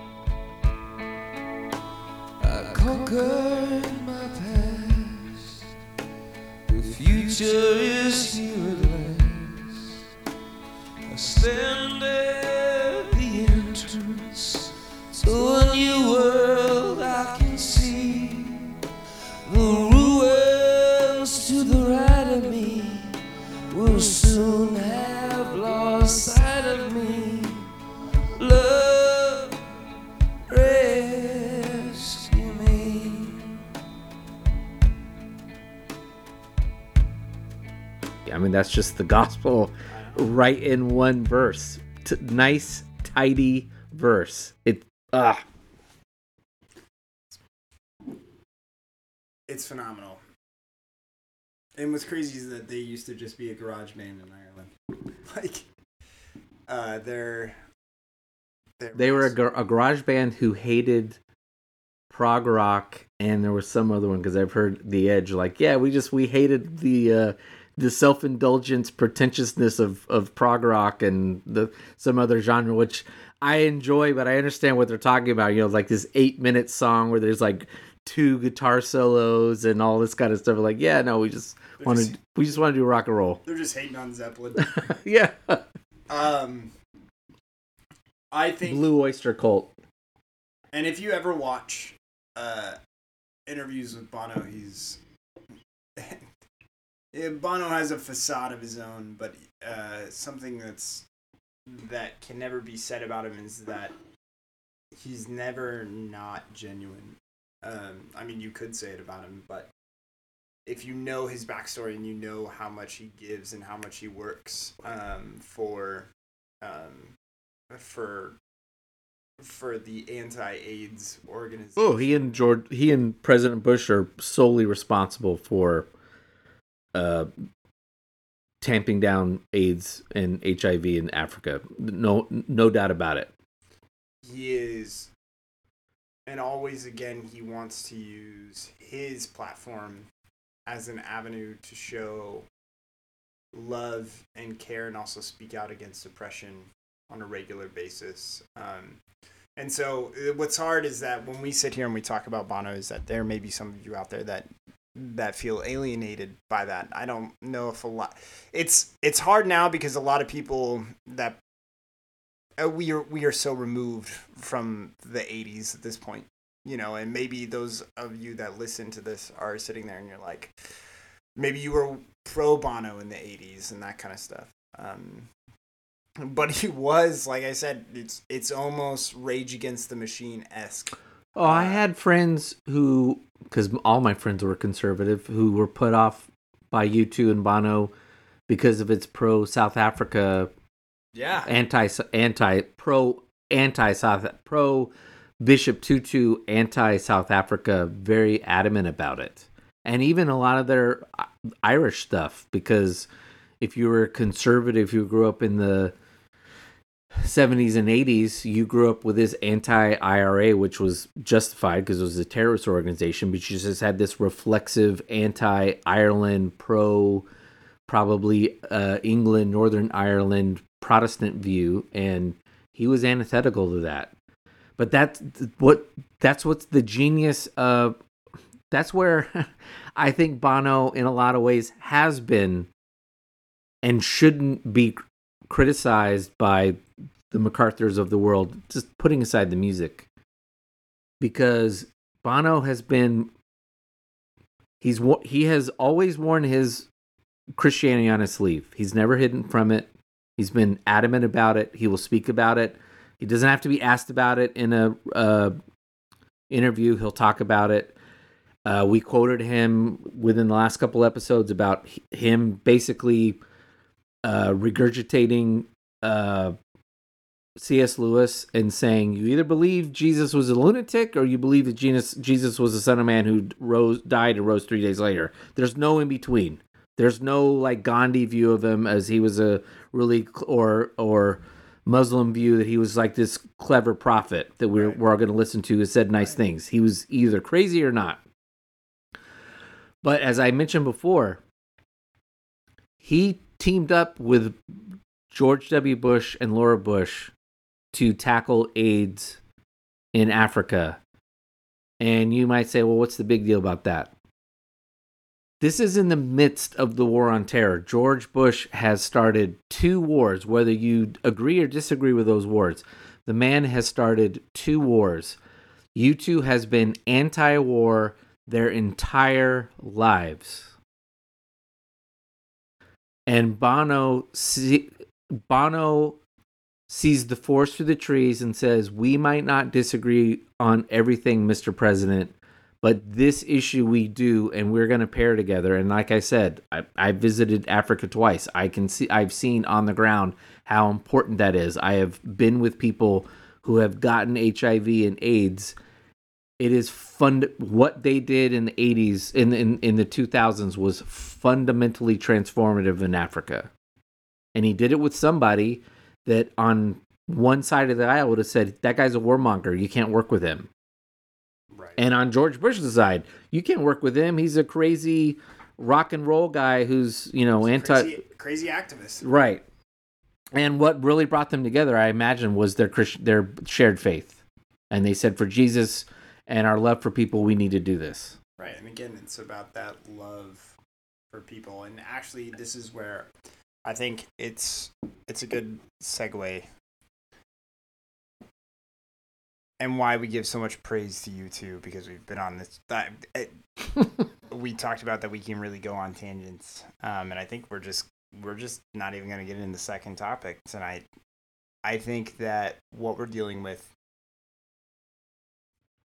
and why it's so powerful is when we look at Christian music today and that's being produced. It's almost this idea of, you know, and, and I mean, like, we recognize our faults, we recognize His glory, um, and to which we do need to do.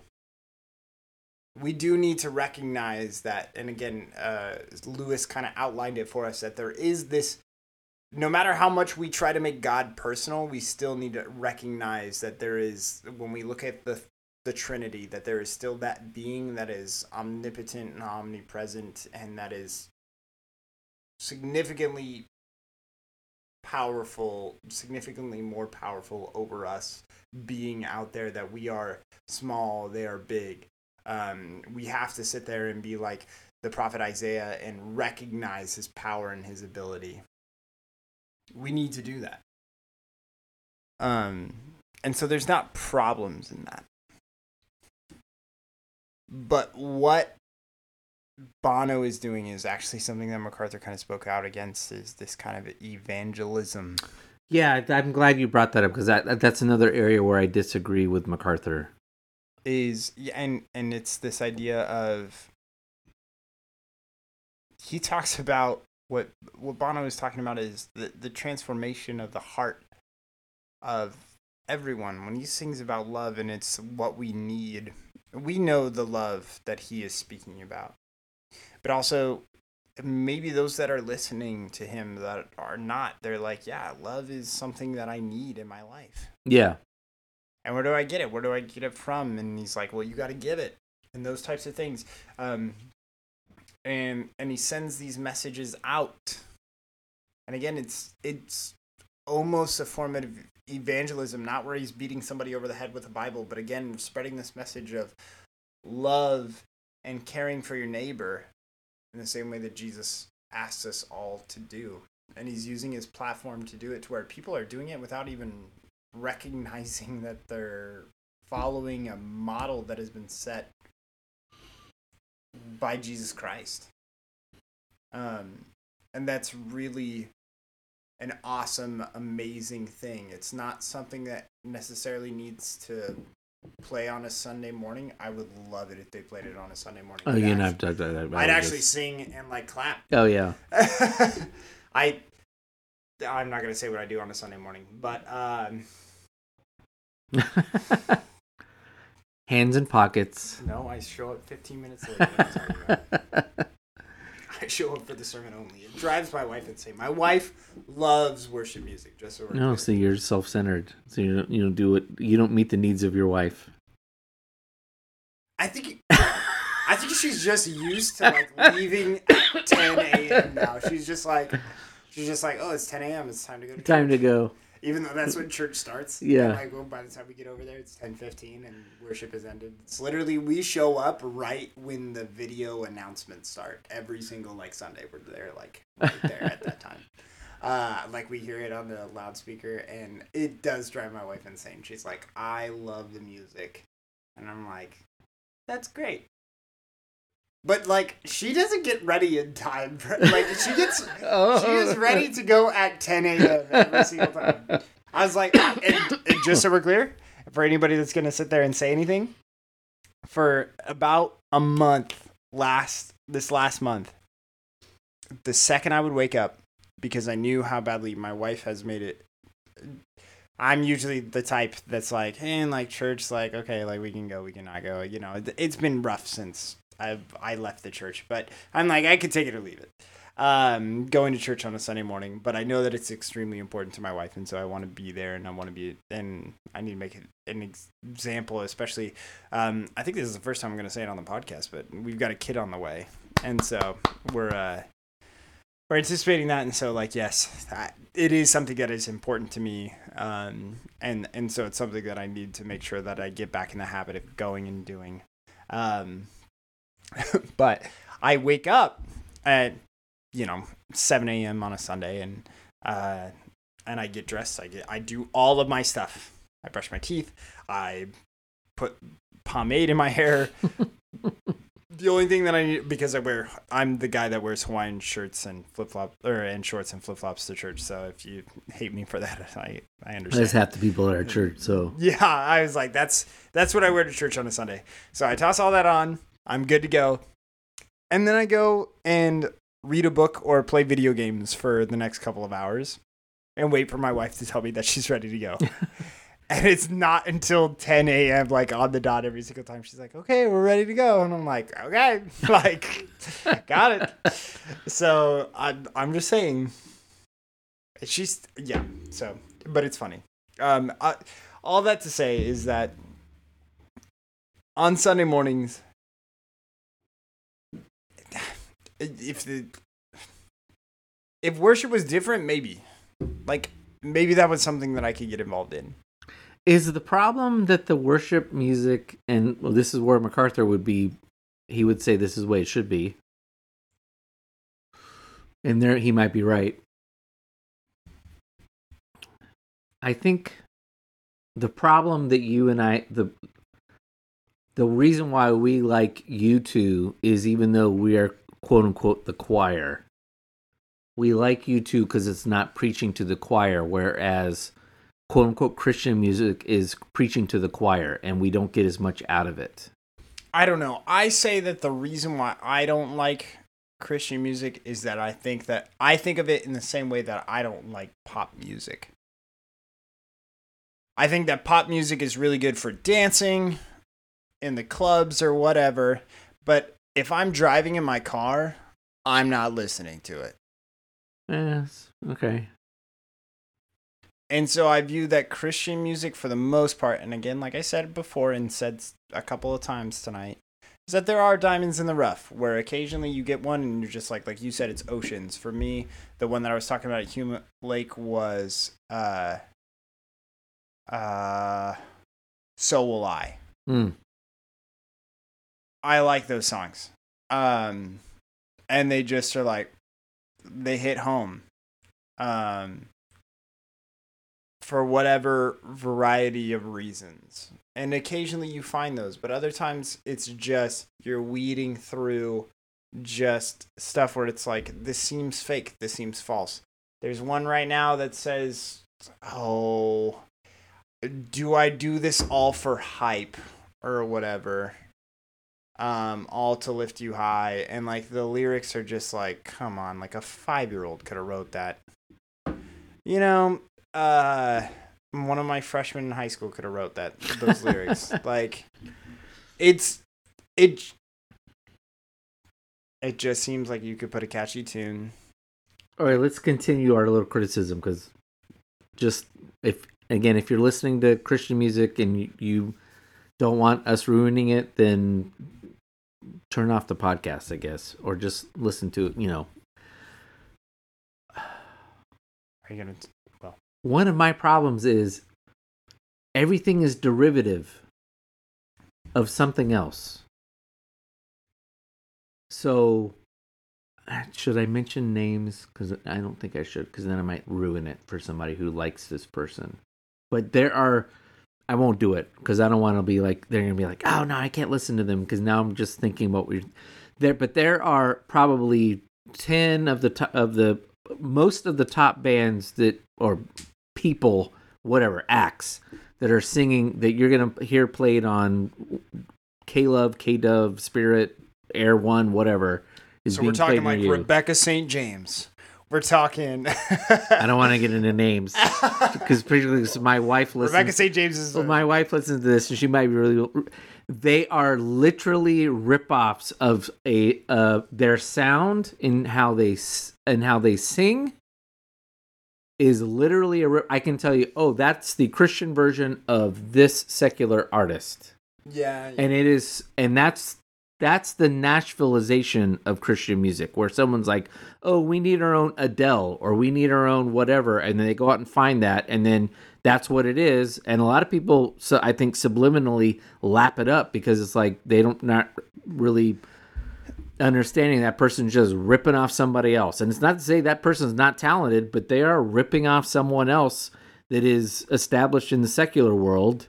And it, I could right away, I'm like, oh, that's the Christian Sam Smith. Yeah, yeah. Originality is not there um, in in Christian music, and I and on a Sunday morning, um, if you go to a mega church, uh, it's just always hard. There's again, there's this whole presentation element that kind of goes along with it, where again, it's this concert type setting and it's frustrating. I when you look at the when you look at the worship music and you see what they're replicating again it's it's not original. That's it's just a huge problem that you have and again it seems if you've listened to one Christian song it feels like you've listened to them all. Yeah. Yeah, and but that's pop songs, just so we're clear. That's why they talk about the four chords, and that's why if you ask anybody that plays guitar for a Christian band, you'll be like, "Hey, man, you're doing such great work up there. You must be working really hard. And they'll tell you, well, I'm really not. I'm only playing four chords the entire time Yeah. because it's just a pop hit every single time. And that's fine. Like I said, it's there's people that get emotionally involved. They maybe the lyrics speak to them or whatever. That's okay. Cardi B lyrics speak to people. Okay. Good lord. you know, I okay, I, I'll give you that. I'm glad that you're a part of this and you feel a part of the a part of what's going on at a church and that kind of stuff. And so I think that there's merit to that, but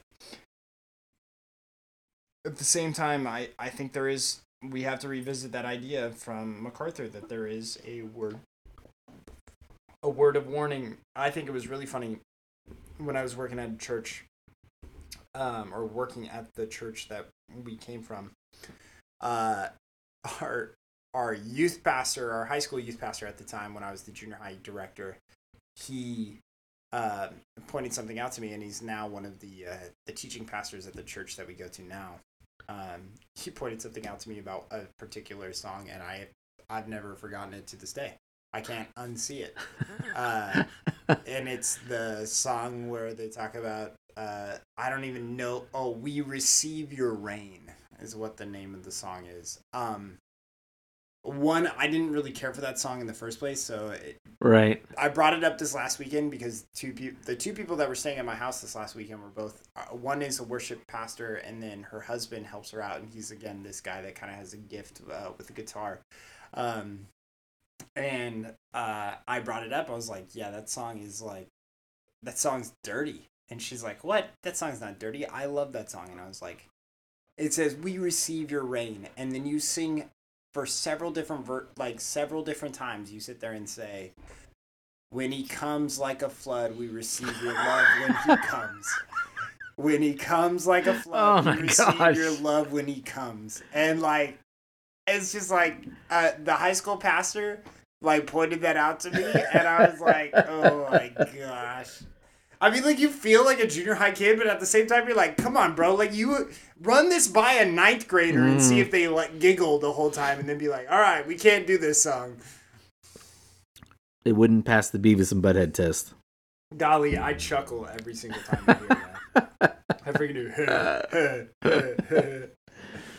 So okay, let's stay let's stay focused on the church part of this. Okay. Because you you alluded to it way back at the beginning of the podcast. Um, problems that are created within the church because of music.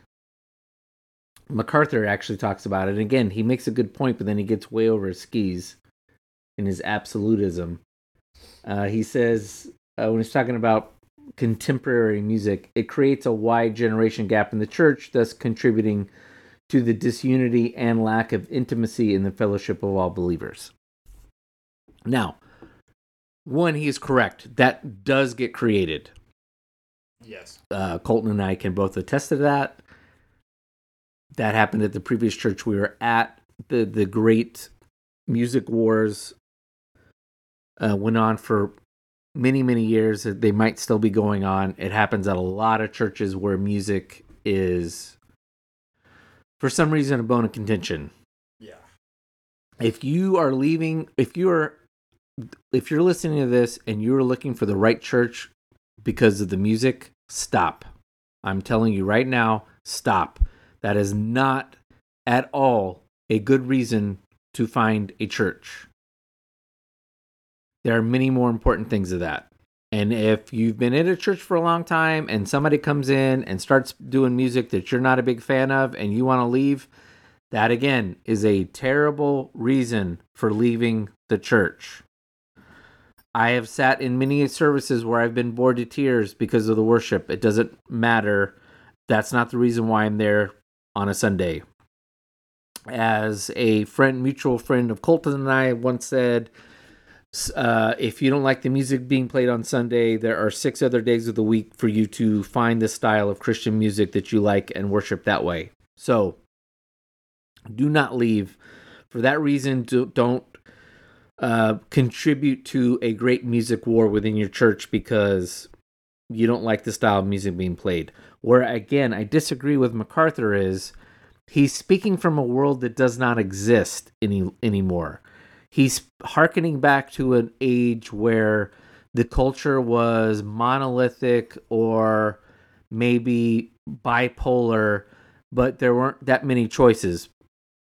I'm speaking of the 50s. You pretty much had what MacArthur, the milieu MacArthur grew up in, which would be a choir and corporate worship singing from a hymnal and maybe country or what we might call folk music in a small church. Those are the two ty- types of music you're talking about. That world doesn't exist anymore. Like everything else in our culture, we now live in a fractured culture and that includes within Christian music. So this world that he I agree with him that Christians shouldn't allow the type of music being played to fracture the church. But that doesn't mean we all have to then deny con- say con- contemporary music's the problem and we need to go back to this bygone age of quote unquote traditional uh worship music. That's not that's not what we need to do. That's not the lesson here. Uh, let's see if there's anything else. Uh, he's absolutely right at the end where he said this isn't about making money or seeking fame. Uh, but again, as we said earlier, that's could also be said about books and a myriad of other products that are being sold in the Christian industrial uh, complex. Let's take this to movies and as well. Let's just let's end on movies. Sure. I think one of the reasons why, again, you and I find U2 more, we respond to U2 more than a lot of cr- traditional Christian music is. Oh, to put it clumsy, clumsy. There's a level level of dirtiness to it. I don't mean like filth. Like uh, there's just a level. There's a world a level of worldliness that it's coming from. It's come. It's not coming from a There's not an alternative agenda, in my opinion. Well, it's coming from a world. It's coming from a world that it's coming from the world of of what the world is, yeah, a, a yeah. broken world, and it's saying I'm starting from the broken world and trying to find Jesus or meet Jesus in that broken world. Where Christian music is, we're already. It, it's again going back to the previous episode. A lot of Christian music is from the bounded set. It is from this. We're already within the we're already within the kingdom we're within the chosen folks and we're all sitting here worshiping and saying we're from this we're from the in crowd yeah. and you and i for whatever reason are more animated by trying to meet people from where they're out from where they're at Yeah, out.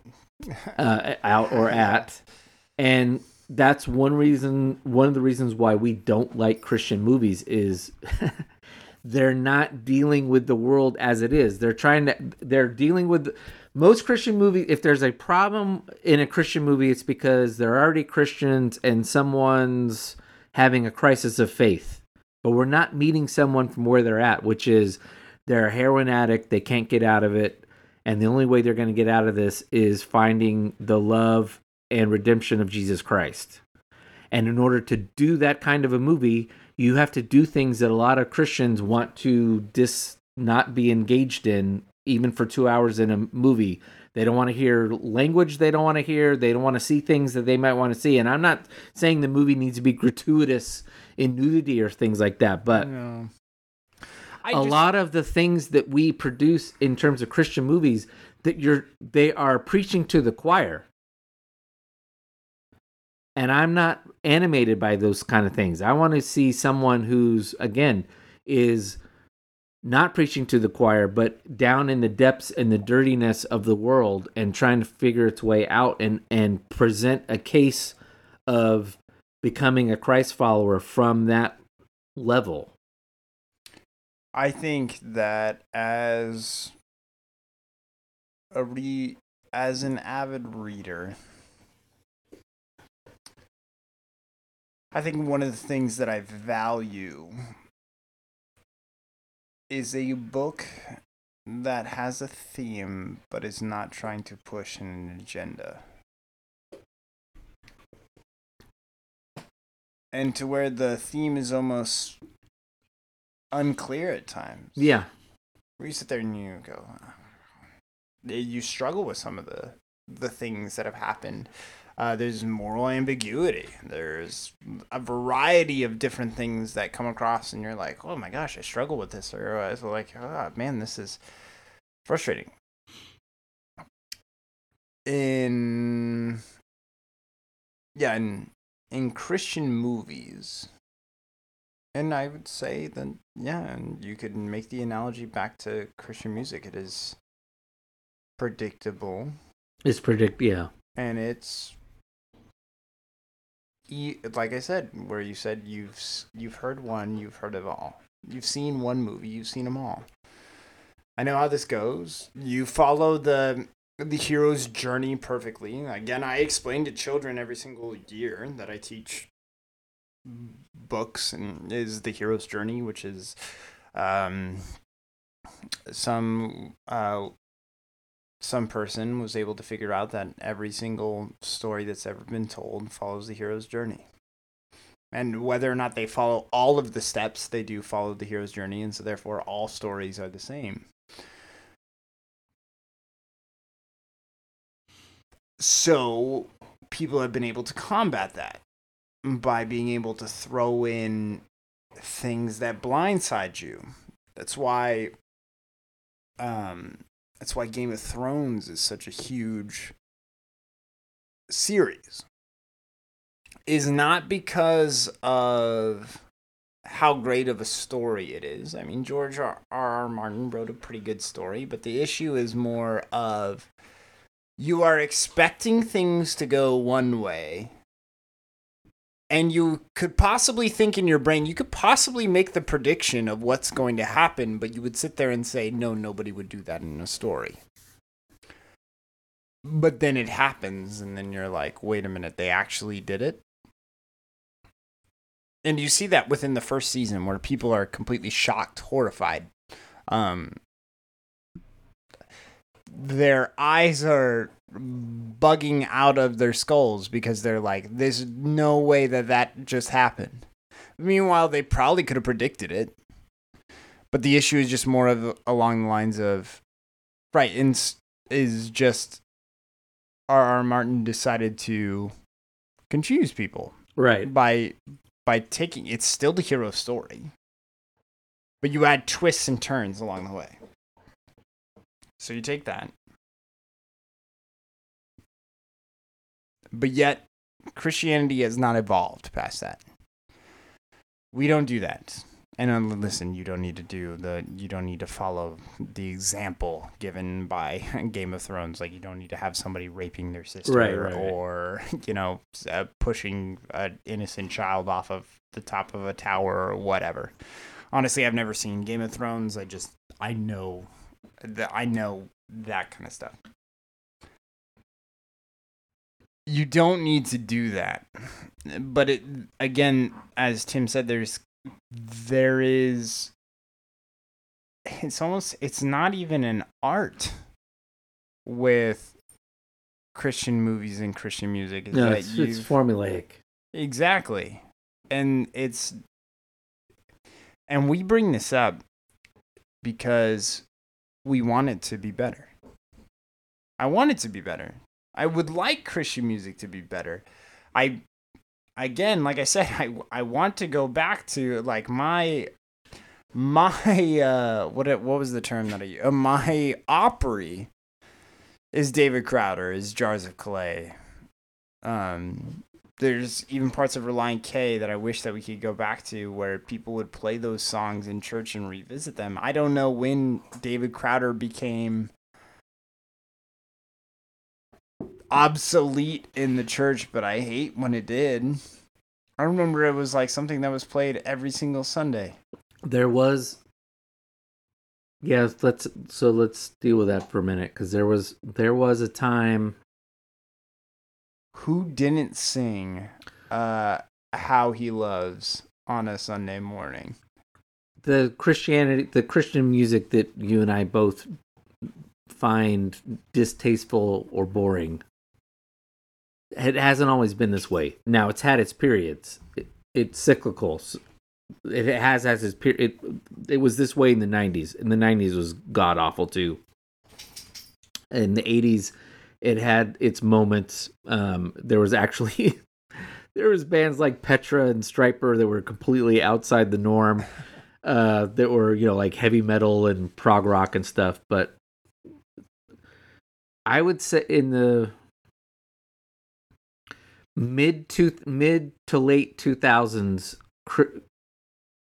uh, Christian rock, Christian music was not a monolithic thing that will blame quote unquote Nashville for flattening out and turning into a generic sound. You had you had him, you had the Reuben kid who was doing like Yeah, John Reuben. John Reuben was phenomenal. I saw him live in Visalia. He was great. Uh, I have no idea what happened to him. Um, I don't know if he went off the deep end or he just fell out of favor. Um, you had what was left. You had you still had uh, Toby Mac and uh, the the group uh, DC Talk. DC Talk, which they were they were amazing. Super Chick was uh, good on the female scene. Hawk Nelson. Yeah, you had these groups that were they weren't all Switchfoot. Oh my goodness! So you had all these group that were they didn't all fit like a cookie cookie cutter sound of something that had to be played on Sunday. Um, and again, that's where I disagree with MacArthur and a lot of people of like Christian music should just be whatever you can play on Sunday in church. No, it needs to. That's why I enjoy U2 because it, it's. I don't have to. I don't have to be moved by something that's not played corporately in church on Sunday. Yeah. But we also need to find a way to play stuff corporately on Sunday that all doesn't sound the same. Yes, please. Um, They're like, well, what do you mean it doesn't sound the same? We played the f- same four chords in a different pattern. what you were saying before, I've joked, I think, several times on this podcast that Ted Lasso's the most It is, but I mean, Christian, but it it is. I mean, look, if you're a Christian, there's a lot to be put off by it.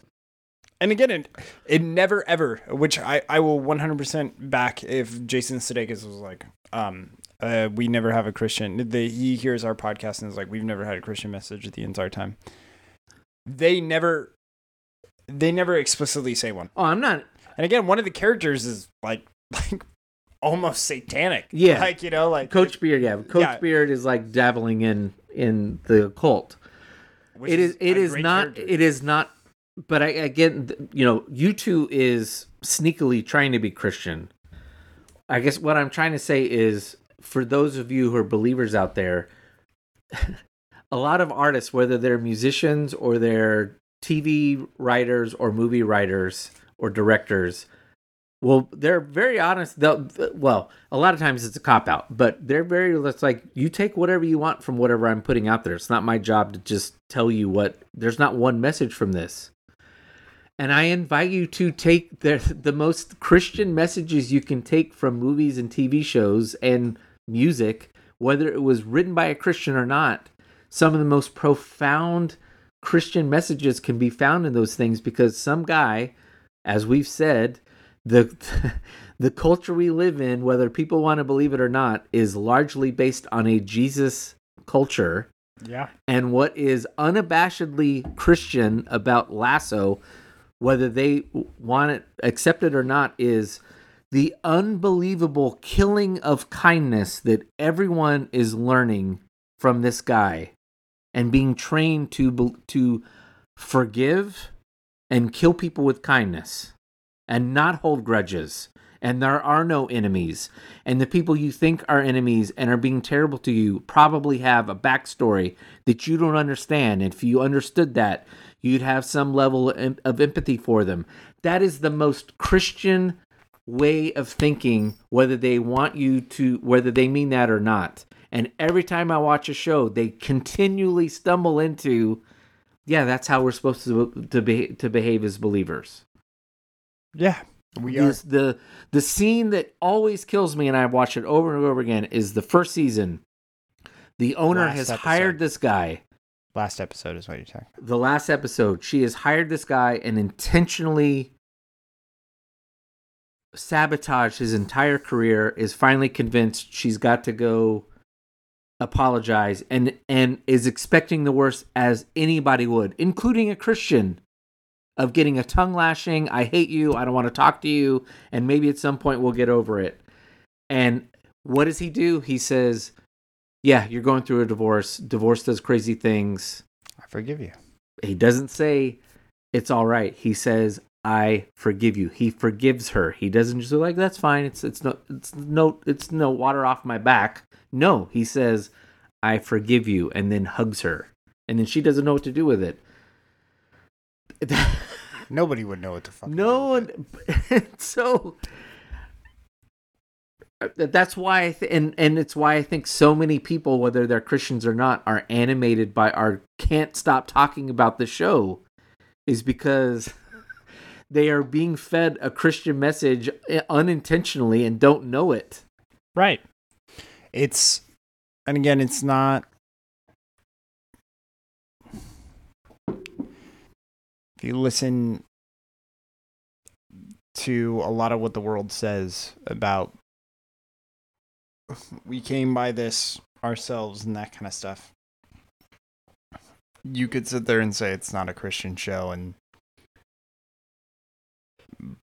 but again, like what we've talked about with the U2 lyrics, and if you know the backstory and you know kind of that kind of stuff, and you know the message that has been being preached, and that you have worked so hard for those of you that have been sowing the seed, you know that this is the message that Jesus Christ was presenting, and and it's amazing to see happen um, on this TV show. There's a lot of like it's funny because I think I've talked about it before on here where Tim and I have talked about it where it's like this show is so wholesome. And that was my first genuine response. And then somebody asked me, I said, it's the most wholesome show I've seen ever on television, aside from Bluey, obviously. Bluey is amazing. but uh, uh, I'm training to be I'm training to be a dad, as I talked about earlier. Um, I had some, I I had a friend ask me. She was like, she said, "Is it really all that wholesome?" And I was like, "Well, Ted Lasso is the most wholesome person that's ever existed, and I think that a lot of us should. I think we should aspire to be like Jesus Christ, but at the same time we should also aspire to try to for if you would like a more tangible goal i think trying to be a lot more like ted lasso would do the world a lot of good um and i mean like he's not the first trying to be more like and again we're talking about film or tv trying to be a lot more like robin williams in dead poets society where I care about these kids or I care about these people. Um, doesn't matter what they say about me. Just so we're clear, I've been watching a lot of Dead Poet Society. I've got or four- Robin Williams from Good Will Hunting. He's a little bit more abrasive in uh, Good Will Hunting. He's still Yeah, but he still cares. Again, it's it, that's the important part, right? It's that caring aspect. The hard Atticus Finch. Atticus Finch. Again, these are people that are very real to us. And maybe that's just what we've been getting at tonight is that is that when it comes to Christian music, when it comes to Christian movies, when it comes to mass produced stuff, seems very plastic. Yeah. It's very fake. And it's not genuine. And I mean, like, we have actors, right, that are portraying this, but yet, for whatever reason, they have sold it to our souls, to our cores. These are men who believe in what it is that they're saying and what they're doing. And I mean, that's the hard part about watching Dead Poets Society is you watch the kid take his own life and you know now that Robin Williams will eventually take his own as well. Yeah. It's tough. It's tough. All right. Well, on that downer note, Sorry. Just saying, don't be plastic. don't be plastic. Uh, yeah. I think to wrap it up. Look, I think there's we we talked last week. The, the previous episode last week was this notion of Jesus calling uh, his followers friends. There's a famous, I think, 20th century song. Pretty sure it's 20th century song. It's probably a folk song or a country song. What a friend we have in Jesus. There is a fine line between what a friend we have in Jesus and the kingship and the Lord and lordship and bowing down of God and Jesus Christ. And we're walking that fine line all the time. And that happens in church. And when you're at church, don't make the kind of music that they're doing all that big a deal. Try to keep it from being therapeutic if you can. Yeah. Uh whatever moves you outside of church, whether it's Christian, overtly Christian, or U2, or some other band that might you might know is a bunch of Christians, but they're just doing secular music. That's fine. Find your inspiration where it's at. I don't agree with MacArthur that everything's got to be just from the Bible or inspired by directly from the Bible. All right. We hope you've enjoyed this episode of the Go to Hell podcast. Please subscribe, rate, and review on your app of choice. That's where most more people can find out where they can go to hell. If you have any comments, particularly about U2, they better be positive. and if they're not, if they're negative, we will de- gladly engage. You can email me at tim at uh, go to hellpodcast.com or colton at go to hellpodcast.com or comment on your app of choice in the comments, uh, Instagram, send us a tweet. If you've heard a panting dog throughout the podcast, that is the wonderful puppy Tank. Tank. Now he's looking at me. You, my friend, can go to hell. Cheers.